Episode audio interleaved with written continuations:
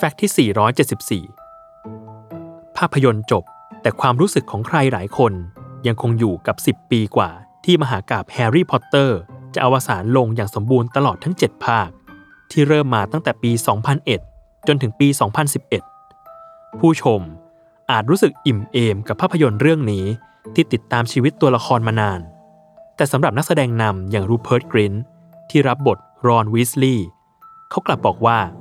มันคือความทุกข์ทรมานและอึดอัดอย่างหาที่สุดไม่ได้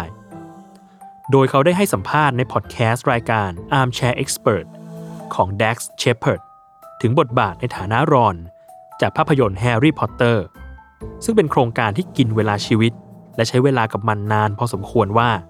ตัวเองต้องเจอแต่ผู้คนเดิมๆ บรรยากาศกองถ่ายเดิมๆ และการทำงานแบบเดิมตลอดหนึ่งทศวรรษที่ผ่านมา สิ่งนั้น